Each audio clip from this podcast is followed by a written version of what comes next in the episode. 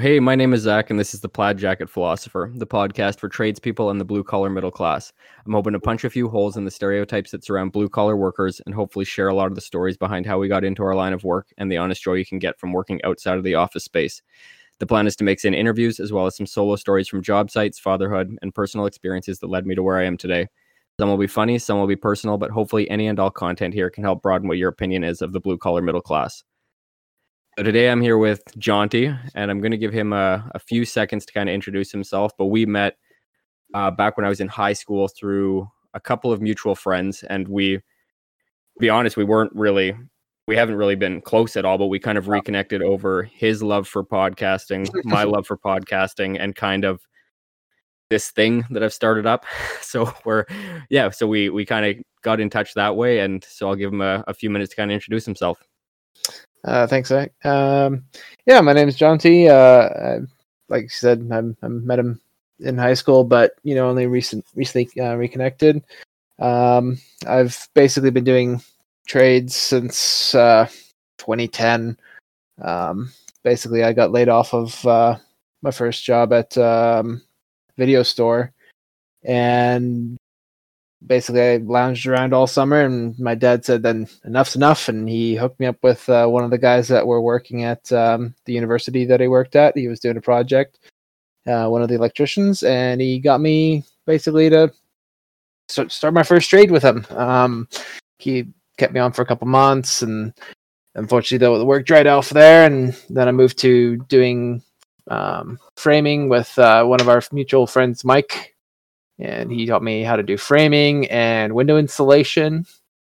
And from there, I moved on to another electrician. And from there, I moved on to some HVAC. And from there, I moved on to some uh, laminate installation. I've wow, you've you've really ran the whole gamut of the trades, eh? Yeah, I've uh, I've experienced quite uh, quite a lot of of the lower end stuff. Uh, you know, never really got too too deep into it, but I would say probably the most uh, in depth knowledge I got was was uh, the electrical, uh, mostly because mm-hmm. I, I took physics twelve, and um, that first job that I worked at, um, the the guy that was teaching me, Kevin Brownlee, he he's a great electrician. He was basically kind of doing his own solo thing, but he was doing um, commercial level stuff. So he was doing um, higher voltage installations and stuff like that, and but he he just needed a helper, so he brought me on and taught me how to you know do the basics and wire plugs and all that kind of stuff. But uh, I was trying to.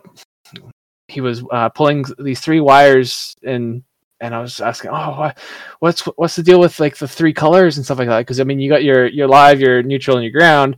What's with the other right. ones? And he goes, oh, that's the three phase. And I was like, oh, okay, um, yeah. So I remember in physics because of you know you have to like watch the the, um, the frequency matters. So in order to keep the the power going, you you have to have these three different uh, uh, power lines coming in that are slightly out of phase in order to keep the amplitude up or whatever. Right. It's been a while since I've done it. No, no, for sure. Yeah, the 120 degrees out of yeah. And he's like, holy crap! Like awesome. that's that's like third year. You know, third, but, you, you know. that is third year yeah so um, i had a i had a great interest in in that kind of stuff but um, no no I, I don't blame you i mean i i took physics 11 and 12 in high school too it was actually it's the only thing that i really really did well in other than gym that's yeah. about it I, I, um, think, I, think, I slept through most of uh, physics 12 and i still got a b yeah, yeah, it's I, I love that course, and that's actually kind of what uh, really propelled me through electrical. I remember starting it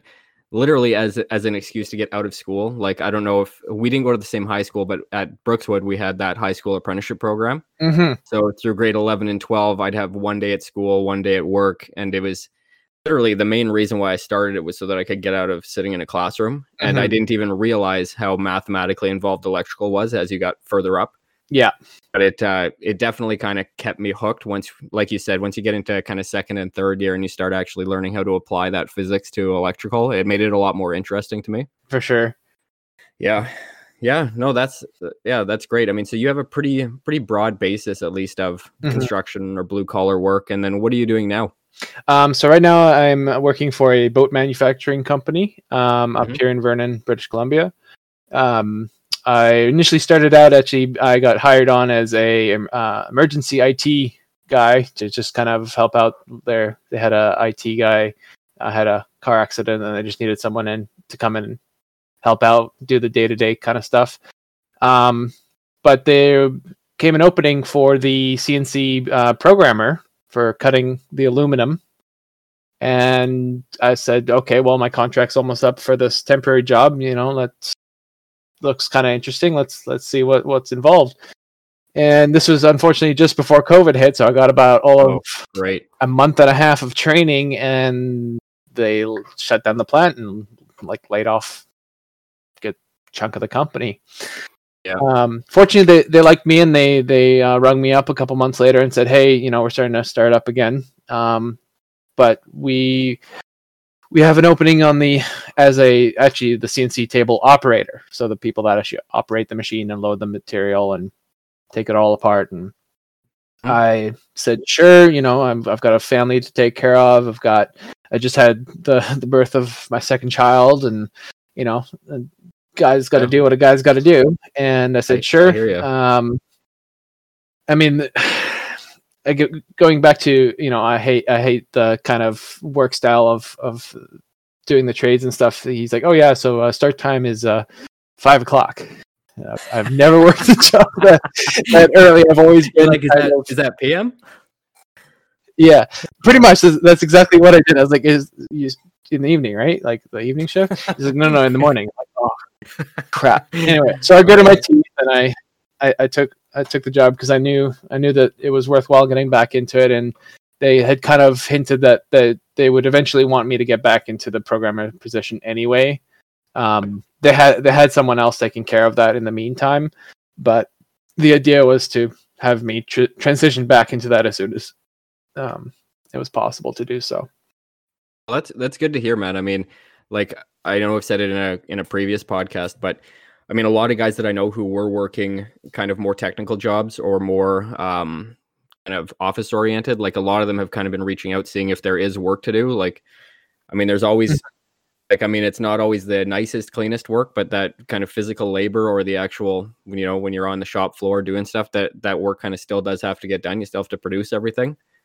For um, sure. so that's good. I mean at least at least you've been staying busy and you've kind of kept your foot in with the company then exactly and i've uh, it's kind of one of the things i've learned um, over the years is that a good reputation is very valuable and i was known as someone who would step up and come in and do the work that needed to be done and find ways to improve and yeah, kind of fill whatever boots needed to be filled.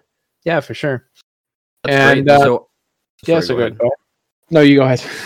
Oh, I was going to say, so we can kind of roll right into kind of our general topic of discussion today, being uh, different teachers and mentors, and how you can kind of apply that then to people who you're mentoring or you're teaching. Um, mm-hmm. So I mean, across you've had a you've had a more broad experience in the trades than I have. Mine's been again. I got started with the high school apprenticeship program, so at, at 15 I rolled into electrical, and I haven't really looked back from that. Mm-hmm. Um, but you've probably worked with wide range, probably a wider range of people than I have. Would just I've lost count so, of how many people I've worked with. yeah, exactly. Worked with, worked for. Yeah, yeah. I, I, I totally hear you. So I mean, that's kind of the the goal for today. Is we're just going to talk about different teachers, mentors, and what they've taught us. What kind of we still carry forward, and um, yeah. So I mean, I don't know if you had anybody that kind of stuck out, maybe at the beginning of getting into the workforce that kind of you obviously still have that mentality of just doing what needs to be done and mm-hmm. th- you know was there anybody specific that kind of implanted that into you or was that from your parents or it, it was a bit of um it was a bit of uh school of hard knocks in some ways um definitely you know uh, one of the downsides i found to working in a trades industry is that work isn't always there or mm-hmm. at least not in this in the way that because of the industries I was in at the time. Um, I was with either smaller companies or you know just I was helping a guy out kind of thing versus you know working with a bigger company. Um, yeah, so can... it was mostly just l- lessons hard learned, right? So the good, yeah, the the teacher that is life Yeah, and I remember specifically like when I started out a lot of the time. I mean, a lot of the time the first guys laid off on even big sites too are the lower level, the first and second year apprentices or the pre-apps. Um Mm-hmm. yeah, I I can totally I can totally relate to how hard it is to kind of get in and stick in with the trade, especially at the beginning. Because again, Mhm. that usually the lower level guys are the are the first level or the first guys who do get laid off on every site. Yeah, it's it's just unfortunately, you know, that's the way the, the cookie crumbles in in that kind of a of an environment. Um, as for what, some of my most memorable teachers, I would say uh, definitely that first electrician guy, Kevin. He Mm. he really kind of showed me what it meant to be a hard worker in what isn't always the most fun work. Yep. Um, but he he did a good job of kind of showing me that you know yeah it might not be fun but hey we can at least have fun with it. He was he was a great guy to talk with. We we talked about a variety of topics and he, he did a good job of kind of keeping my spirits up when i uh, i obviously wasn't enjoying what was going on you know. I think the second job we worked on we were in the mud and we were getting just just rained on. We were um, fixing um i think it was a a fire pump house off the side of a lake somewhere Oh and Jesus. just pull, pulling conduit and we were just getting rained on and there's just cl- uh, you know just clay everywhere and i've never been in such a dirty job before. I I'd, i had been working in retail before. So it's just like my brand new boots are getting all muddy my my nice new gloves are getting all just destroyed and i can i can feel myself just uh, you know my temperature rising just getting angry at everything and he kind of you know talk to me and be like hey it's it's okay it's you know this isn't fun it isn't always like this Yep. you know No, kind of a, that's a great lesson too.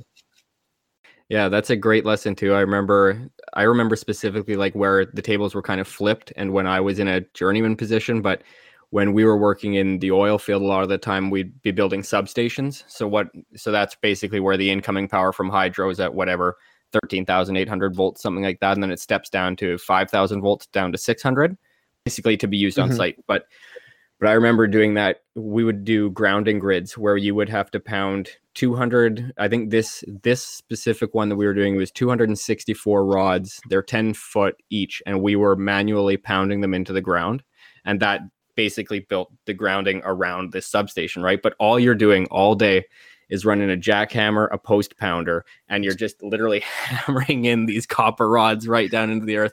You get 10 feet done, and then you got to move on to the next, and you got 264 of them to do. I, I have a, I got a similar one when I was working for Mike the framer, and Mhm. I had to do all of the earthquake straps on the on the uh, townhouses that we were building.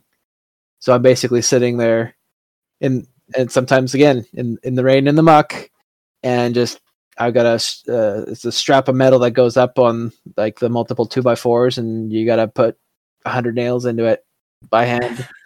You can't use yeah. you can't use a power tool because it it, it doesn't go in properly. Uh, you just got to do it by hand with a hammer, and you know, the another one of those, those uh, life lessons is uh, repetition.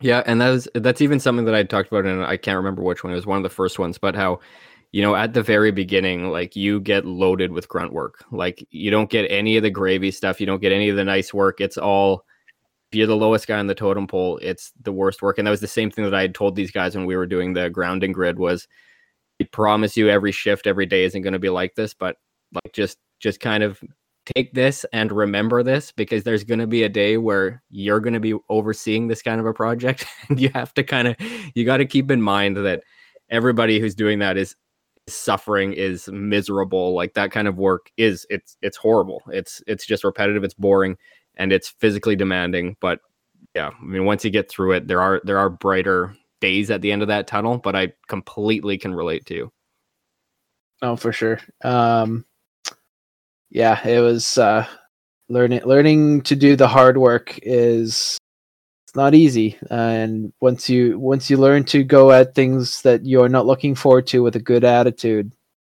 with a better attitude, you know, it, it can change the outcome of it. Because you you know you you have days where you go into work and you're just mad, and the work sucks, and you're just not getting along with anyone and you go home and you feel exactly the same all day versus those days that you know you go in, you you grab yourself a nice cup of coffee, you say, okay, you know, I got all this to do today. It's not going to be fun, but hey, I'm working with uh, what's his name, and you know, I'm sure we can have a laugh or two.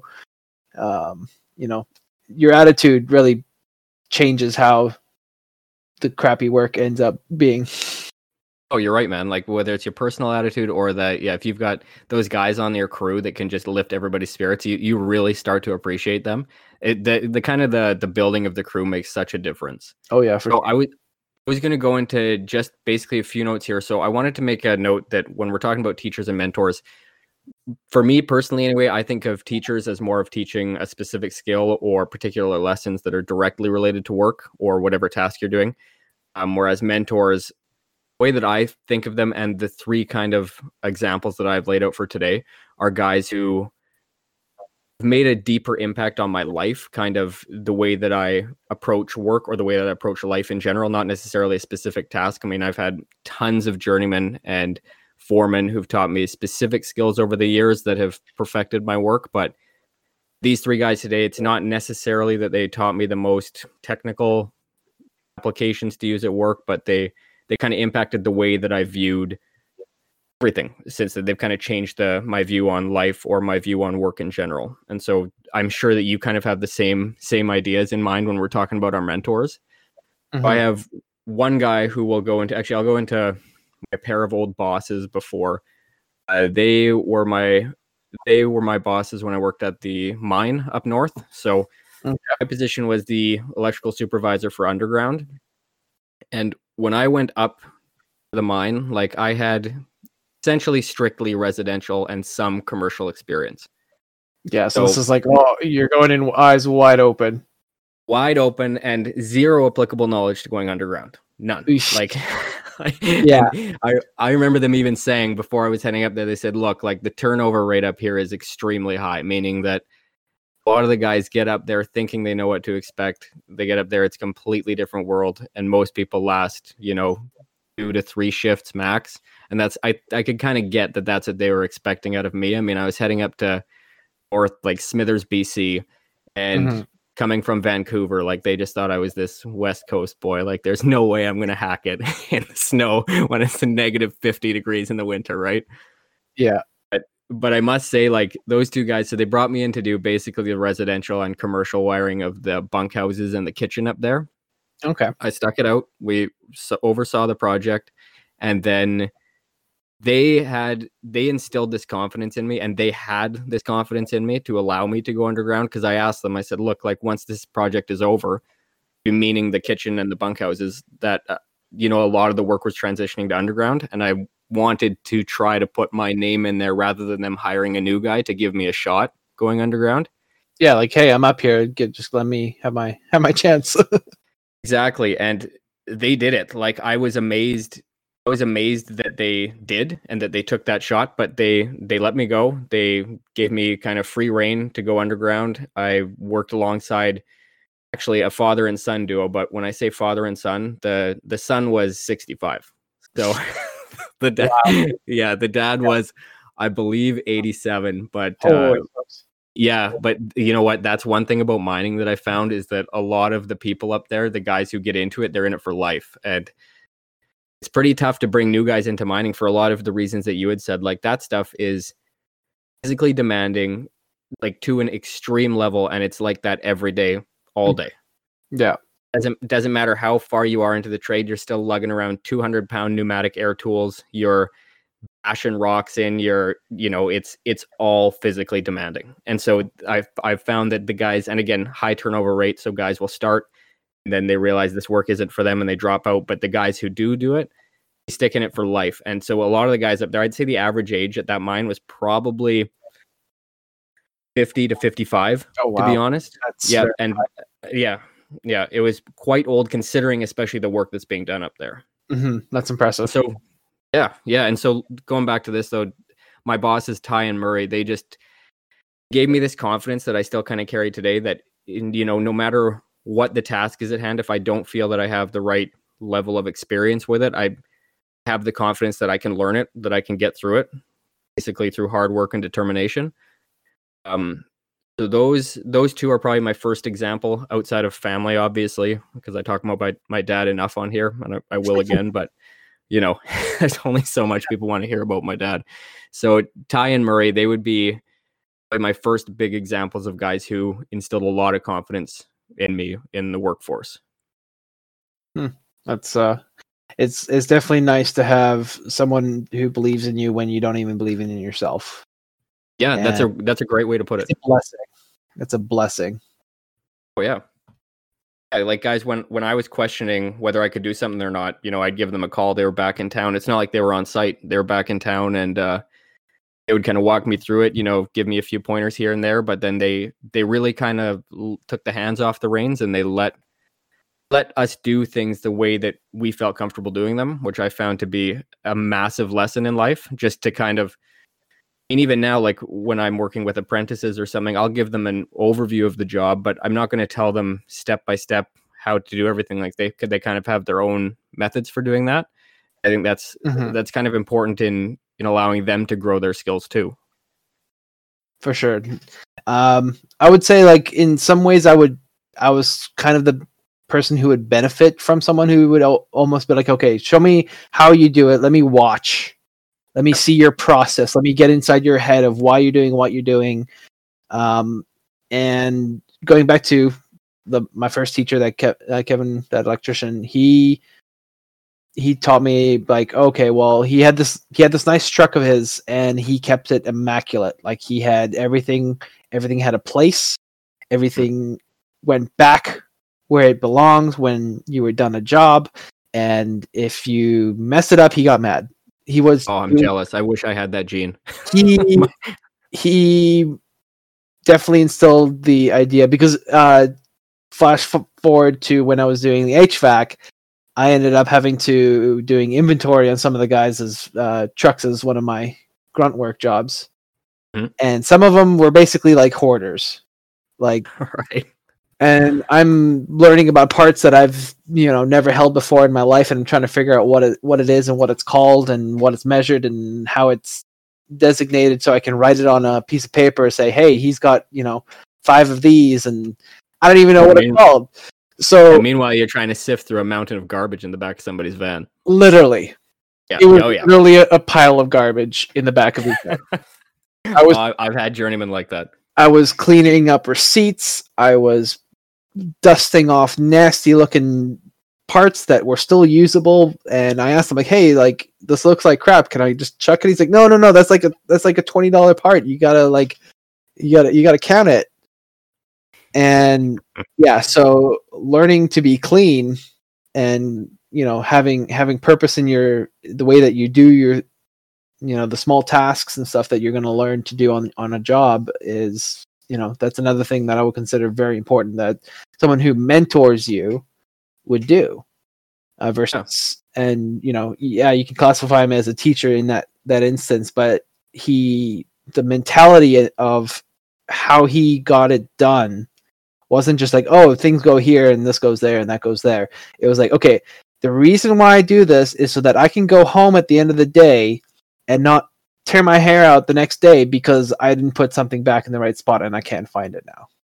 I think that's a really good distinction too is when you can understand the reason behind it, not necessarily just that they tell you how to do it, but you understand why you're doing it. Totally. It's it's a it's a mindset that going in if you don't have that in place, it, it can be hard to build up from the ground up and having someone hold, you know, even if they're not necessarily holding your hand, but holding your hand at the beginning, mm-hmm. just to get you to that that mindset is a huge boon. And if you if you have someone in your life that is is uh, clean and and uh, detail oriented, you know, listen to them because they will do good things for you in your life.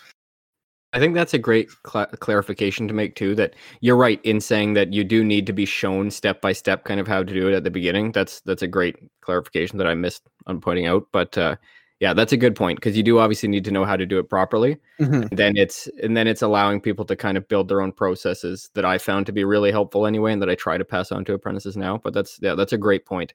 And I, yeah, I agree about the the cleanliness and the organization. It comes it comes to more than just just kind of running a clean truck, but even your organization on site where you're putting materials, the the organization of step by step by step, this is how it has to get done. So I think I think that's great. I think that's a really great point to bring up. And there's nothing more embarrassing when you can't find something.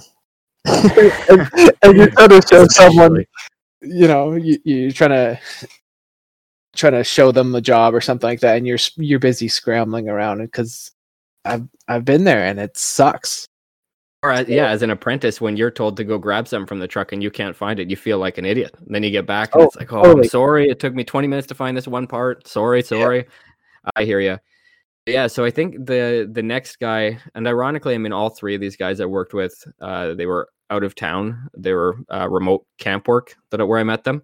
Um, but I found, again, like I've kind of talked about on here before, lot of those deeper conversations i you don't really have them a ton on average job sites that i found anyway. It was kind of in that second to third week when people started breaking down and getting really lonely you'd kind of you'd open up to each other because that was your support network. So a lot of these guys on my list anyway were guys i met out of town just because you know you really end up leaning on each other for more than just work information but for personal support too. So my next one was a foreman that i had. His name was jerry.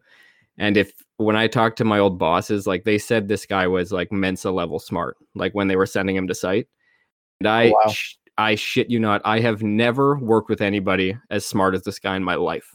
Like, pick any topic, any topic on the planet, and he'll have this stat for it, that stat for it. This is when it happened. This is how it happened. You know, this is why. I this love is those. Sorry. I love those guys. Those are those are the Oh. best kind of people.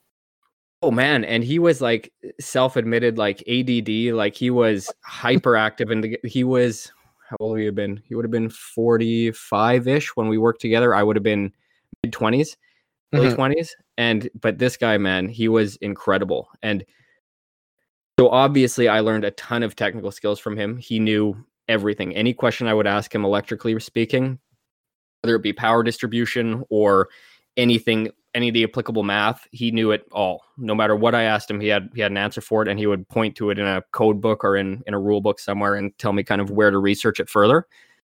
That guy more than anything he taught me how to socialize up north. Mhm. 'Cause as as smart as he was and as like he when i say quirky i mean like he would tell he would he would tell stories that would have the whole lunchroom rolling. Like we'd have 60 Nice. people in the lunchroom and he'd have at he'd be holding court with at least half of them and everybody's just dying laughing but he awesome. yeah so he really and i know i've mentioned it in a previous podcast but when i first went up north i was really awkward i mean i'm not a i'm not an overly social person anyway but uh that was at a wet camp and so i kind of hit the booze a bit more trying to loosen up trying to get to know people Mhm. and seeing the way that jerry and jerry was um dry he never he didn't drink anything um so he he kind of swore off that stuff and i kind of picked up on that without him even having to say anything he didn't he never chastised me for drinking up there i just picked up on kind of the lesson that he was laying out every day Mhm. and I just saw the way he'd relate to people, uh, kind of the openness that he had with everybody, and that's kind of how he built that rapport. Was that he did he wasn't closed off. There was no like macho ness about him. He was just himself, and that really endeared him to everybody on site. So that was something that I kind of tried to emulate from that f- point on. I mean, I didn't do it as well as him. I'm not that social, but it was it was a lesson that I really take forward today and i try to try to apply it to apprentices or to whoever i'm working with on site to really just you know be who you are be honest uh, there's no point in trying to act hard when you're on site Yeah, there's there's there's a um the bravado isn't Yeah. always going to be your your best ally in situations and and sometimes uh the the hardest lessons come from the most humble people because they've been humbled by truth and they've been humbled by a situation that brought them down a peg and they it, the smart people will be the ones who listen to that and go okay um, i made this mistake because i was too proud or i i was too i was too full of myself and Yeah. man there's nothing like a, a kick in the butt from a life lesson to Yeah. to bring you back down and and make you humble but yeah and I, I think that's why like i think So my third guy who I'm going to mention, and I know that he listens to the podcast, so I'm I'm leaving him for last because he's going to appreciate it. but like, so the average age, I mean, my two bosses, they were uh, the one of them was younger. He was probably 35, and then the other guy was about 50. Like I said, Jerry was about 45 to 50. Then Peter, who I'll get into in a few minutes, but Peter was God, he had to be 65, 70, and he's gonna I'm gonna hear about this too because he hates being called old. But uh, but he was up there, and I but I found that I really I kind of related to and tried to soak up as inf- as much information as I could from the older guys on site. Uh, they just because, like you said, I mean, they've probably been kicked in the ass a few times by life. They've kind of been through it all, and there's a lot of knowledge and wisdom you can soak up just by working side by side with them. So, Peter, if, if I'm going to give a background on Peter, he was he's probably the most interested one of the most interesting guys I've ever worked with like kind of this list but him and jerry really stand out to me jerry just because of the intelligence level peter was smart as a whip too but this guy so his his goal on this one site that we were on we worked together i think in total for about eight months um but but then he got sent off to another site but his goal at this site was to get fired because in his 40-ish years in the trade he had never been fired from any any site any company Interesting. So, oh yeah, and so we had uh, we were working at a dry camp, dry site. Obviously, nobody's drinking on site. He would he would take the the company van. He was LOA, so the lockout authority for site. So he knew Oh, kind wow. of where all the feeders were. He'd make sure that we'd have all of our tags on. We were locked out. He was pretty high up, so he had his own his own van to come to site. Everybody knew which one was his, and he would roll up. And I remember one time he had all these empty beer cans in there because I mean he's he knew how to get booze in, right? Like he just he had a couple of pops after work, right? Nothing nothing big. He rolled up to camp with a truck full of empties, opens his door, and two or three just roll out in front in front of site supers and everybody. And he like and we knew this was gonna happen. He said, I think this is last day of one of the shifts, and he's like, Look, I'm getting fired this weekend or this week. That that's it. I gotta get out of here. So they see it. Our safety authority comes up just quickly after everybody's in their meetings, quickly grabs all these cans, throws them into bags, cleans out his van, and takes off, takes him off site, right? And Mhm. nobody ever said a word about it again. Peter was just that guy. Like he was, he was so smart. He was so was so important on site. Like we couldn't, you couldn't get away without your LOA. He knew the ins and outs of that site, how all the service feeders were ran. He knew it all. So there was no way he was really getting fired from site, but he loved to push it. And mm-hmm. Like it was so refreshing to work with him. I so I worked side by side with him. He actually taught me how to do a lot of the high voltage connections. We were doing um what we would call we were doing the motor connections. You call them pecker heads, but it's basically the junction box off of these big motors. And we were doing 5,000 horsepower, 5,000 volt motors that were the size of a Volkswagen bus. Yeah, It he's teaching you how to become a stain on the wall. Sorry? He's teaching you how to not become a stain on the wall. Yeah, so we we were wiring in these massive motors and these big pecker heads and th- getting the cables in. I mean, I'll spare you most of the details, but these cables are uh, probably between four to six inches in diameter across. Yeah, uh, uh, massive, massive cables, and you've got about 16 inches to land it from where it comes out of the concrete into the into the uh, the pecker head. So anyway, Oh. we were doing all this. That's tight. Oh yeah. So each of these, yeah, like one box would take us tween. So a, a day was 12 hours. It would take us 12 to 18 hours per box, right? And it's just two cables entering in, have to terminate them properly, get it signed off. But this guy, so the the general consensus anywhere you go is you do not want to actually have your name on anything because if anything blows up, they know it's you, right? Like we had one where a guy accidentally left um he left a wrench across terminals he was tightening up basically where these main lines went into this transformer left his wrench across the terminals we went to fire the power boom obviously blew it right up dead short 5000 volts kaput and uh, Jeez. Yeah and everybody knew who it was right? So anyway so the general consensus is you never want it known what you're working on but peter would sign his initials in every single termination that he did. The back of at the back of each box it was pw pw and i was working side by side with him. I was like why why are you doing that? And he he just had i mean a he knew what he was doing like back of his hand and he really taught me to take pride in your work and that's something that i will always remember is seeing him sign his initials in every single connection Mhm. point that he made I'd never seen that before, and I haven't seen it since.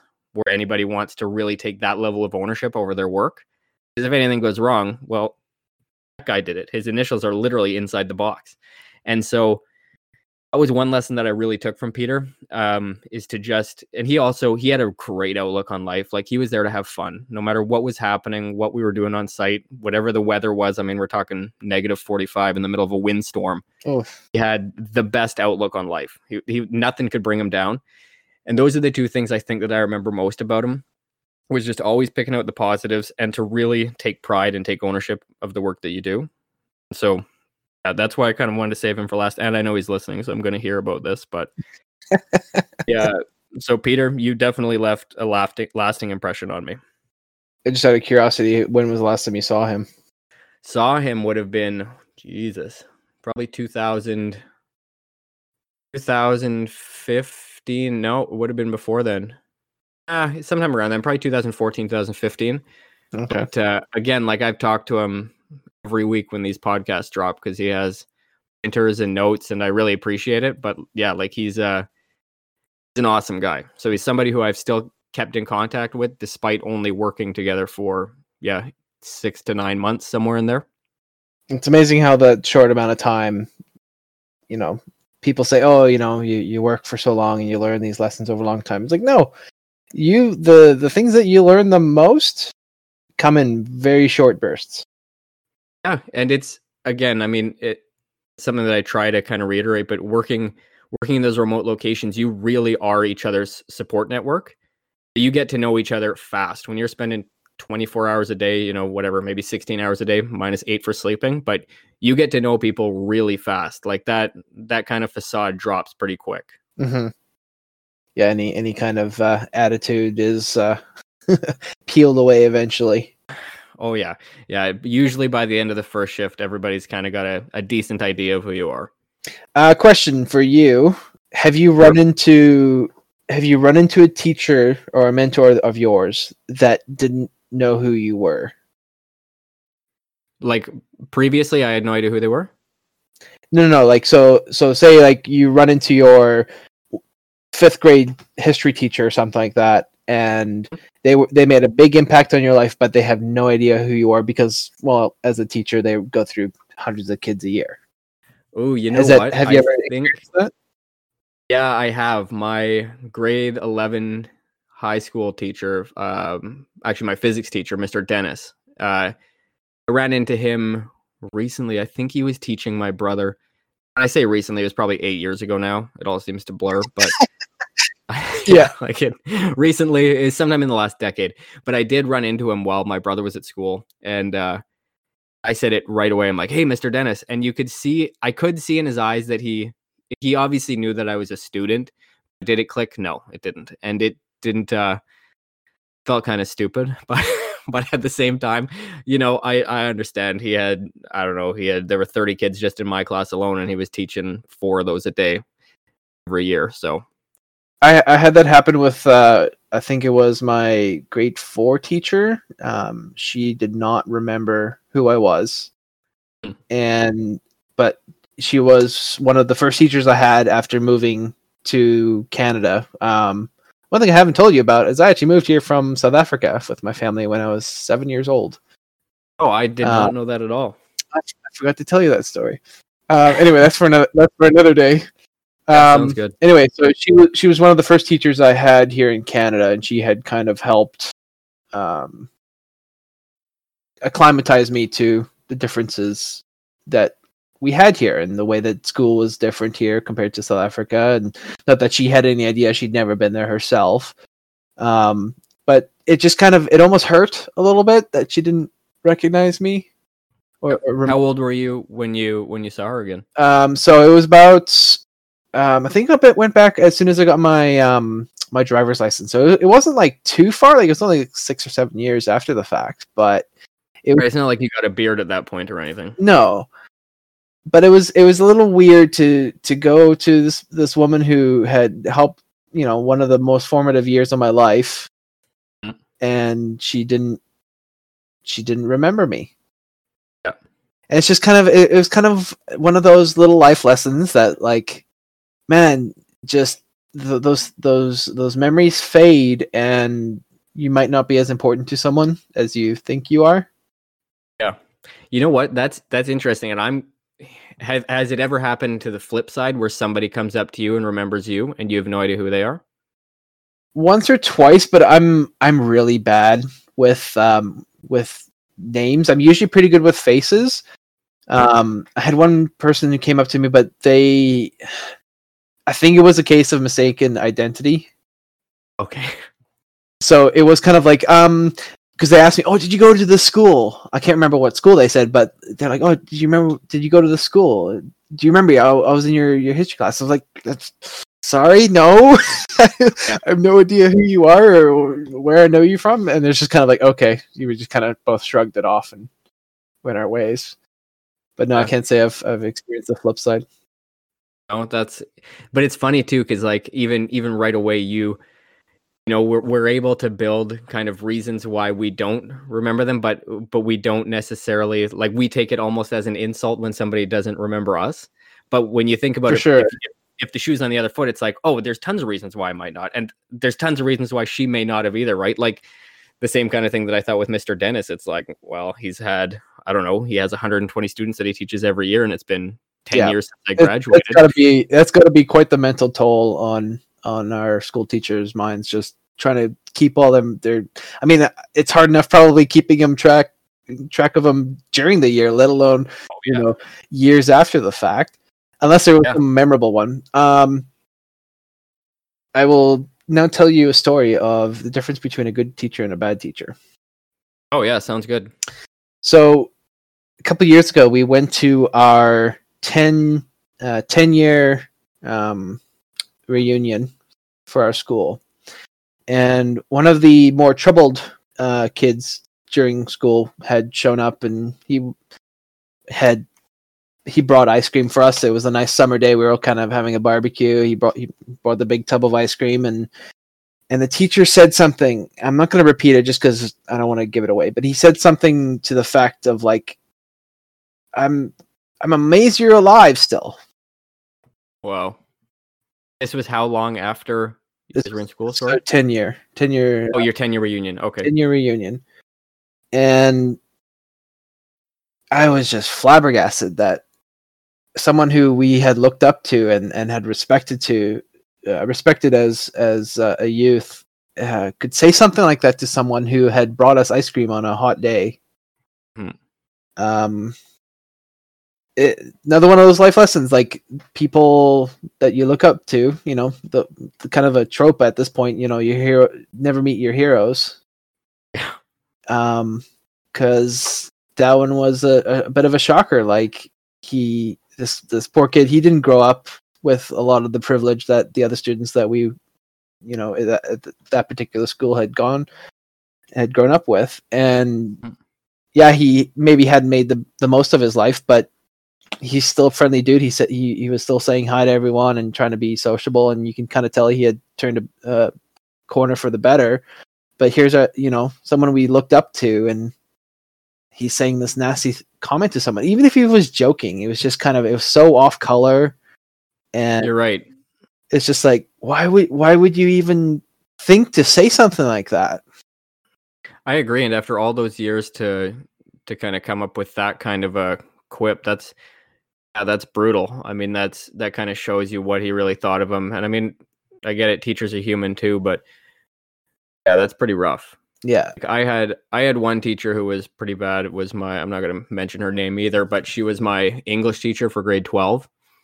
And I mean, you know, like our one mutual friend, like me and Ian were inseparable in high school. And so we we were sitting together and we would goof off all day. Like neither of us shut up. We were just yapping, yapping, yapping, yapping at the back of the class. I'm sure you were, you guys were making South Park jokes the whole time. Oh, I'm I'm sure. South Park Family Guy, Borat, any of it. I'm sure of it. Yeah, But Very nice. yeah, they're nice. I like, but uh, oh man, speaking of which, I can't wait. Uh, what is it? October 23rd, I think Borat 2 comes out to Prime. Oof, so excited. But anyway, anyway, so within the first week of grade 12 English, which is one of your core classes you need to pass to graduate, Mhm. uh, she split me and Ian up. I went to the front of the class. Ian stayed at the back of the class. Anyway, one month left. Well, because you were troublemakers. Let's just be honest. Yeah, let's be honest. We were we were in the back corner. We'd yap all day. But uh, anyway, so I got I got shifted to the front of the class. There's one month left of class. It's grade twelve. Nobody cares at this point, right? Everybody's kind of just primed to get out of high school, get on with life. And so she says, you know, all right, everybody can kind of go sit wherever they want to sit. And so I kind of picked up my books. I wasn't being rowdy or anything. I picked up my books, started to walk towards the back of the class. There was still that empty seat next to Ian. And she stops me. She says, Zach, I'm like, yeah. She's like, everybody but you. I'm like, uh, Oh. what? Like, and to be honest, like, I, I wasn't a great student, especially especially in English, and I was I was pretty bad. Like when it came to as soon as that happened in the first first couple weeks, I I think I was sitting at 37 percent on the year in English, but. But the saving grace for English, and I knew this, was that the provincial final made up for 30% of your overall grade.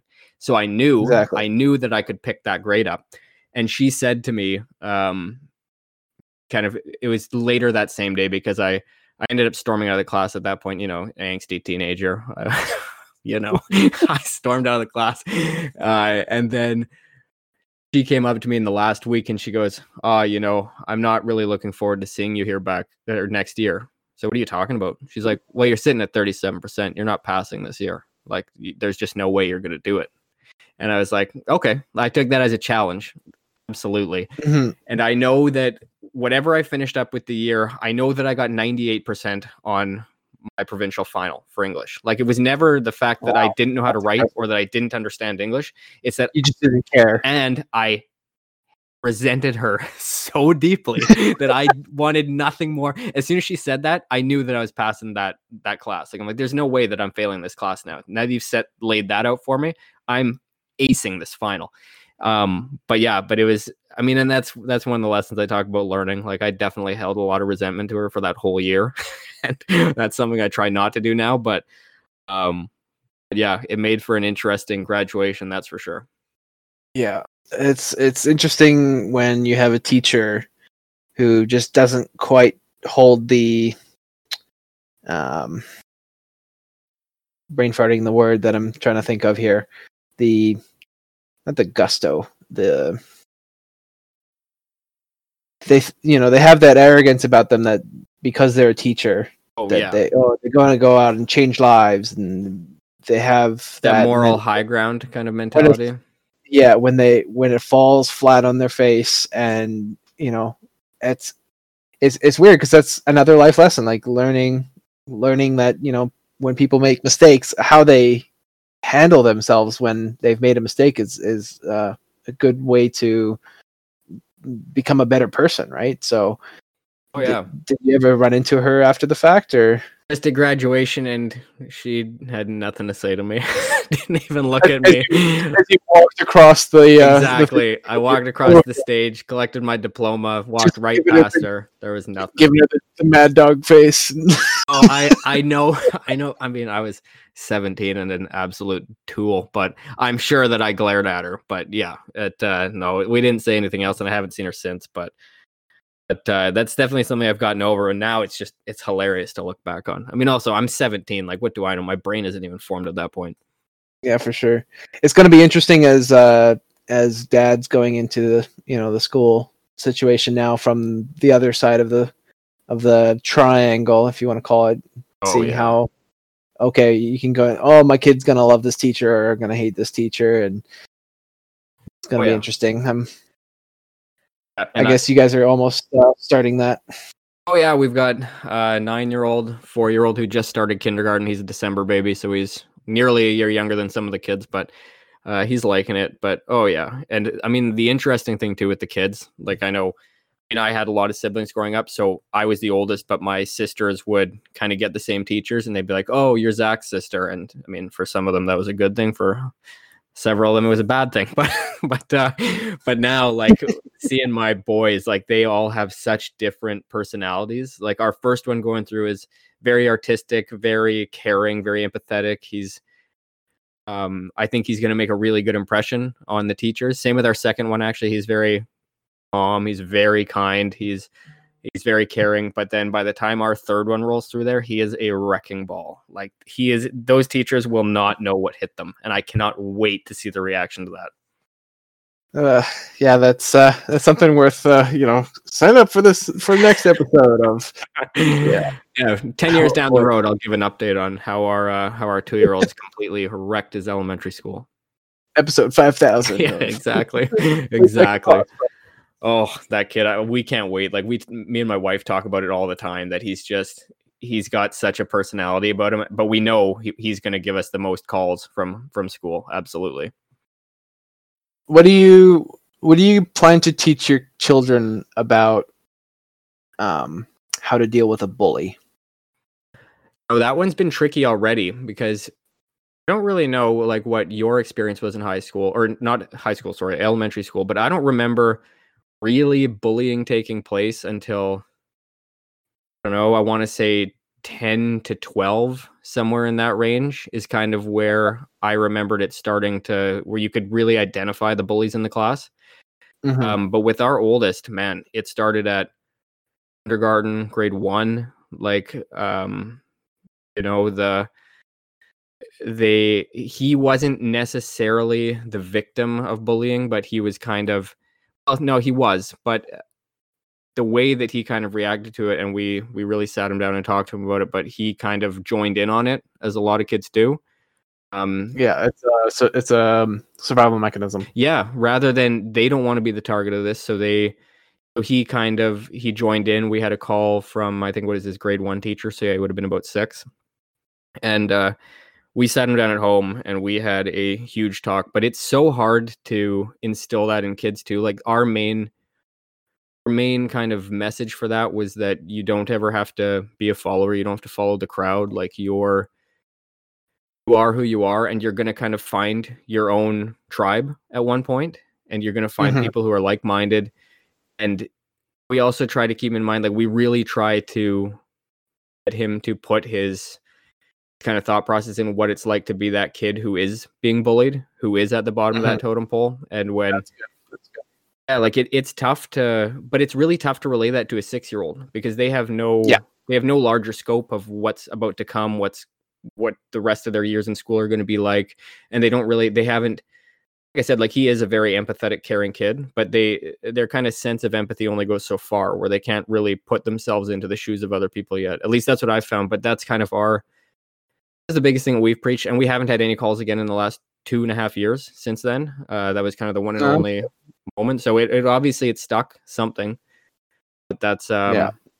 yeah, that's kind of where how we kind of approach it. I mean, your kids are younger still, but Yes. Yeah. Just to for the audience, I have a two and a half year old and a five month old.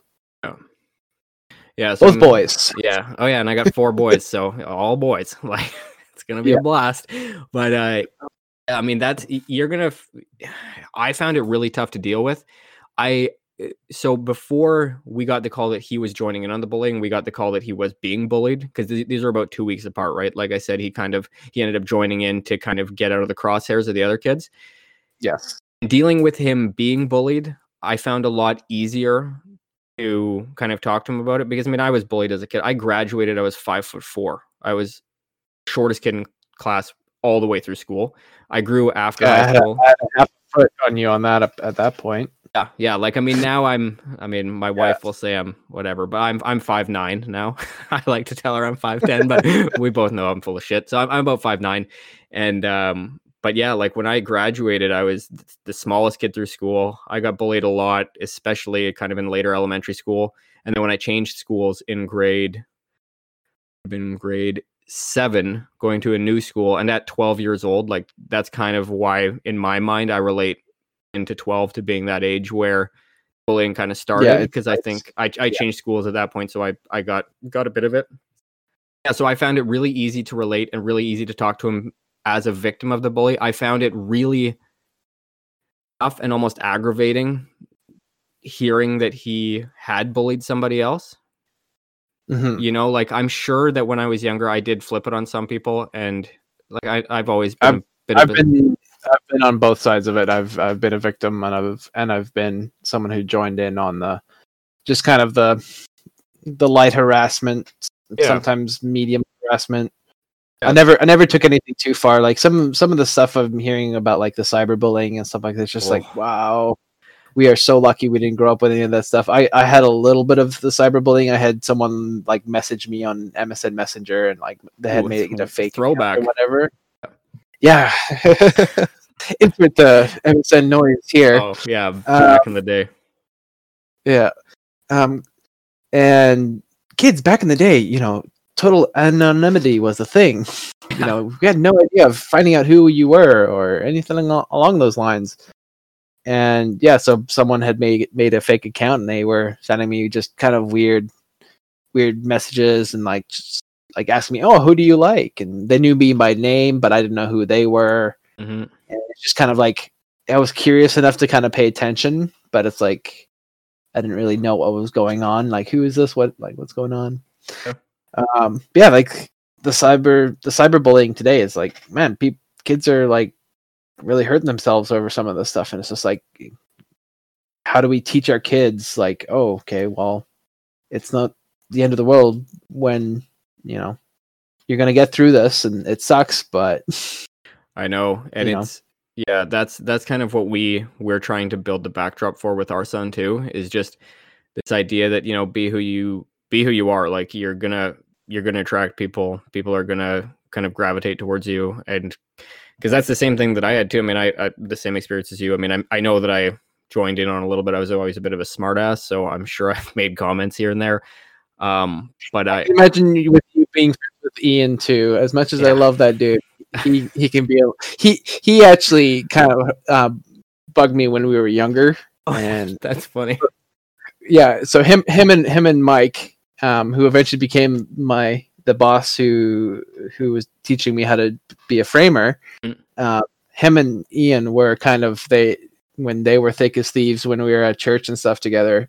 They would they would kind of pick on me a little bit, and but you know you, you you change as you grow older, and hey, he's now one of my best friends. Oh yeah, I, I think goes to Yeah, absolutely. Like you were saying, like yeah, people grow, people change, and I mean, like I I was uh speaking actually back to cyberbullying. I was reading this one book you would probably find fascinating. It's not marketed as a parenting book at all. It's a psychology book, but it goes into exactly what you're talking about with cyberbullying and the effects of social media on.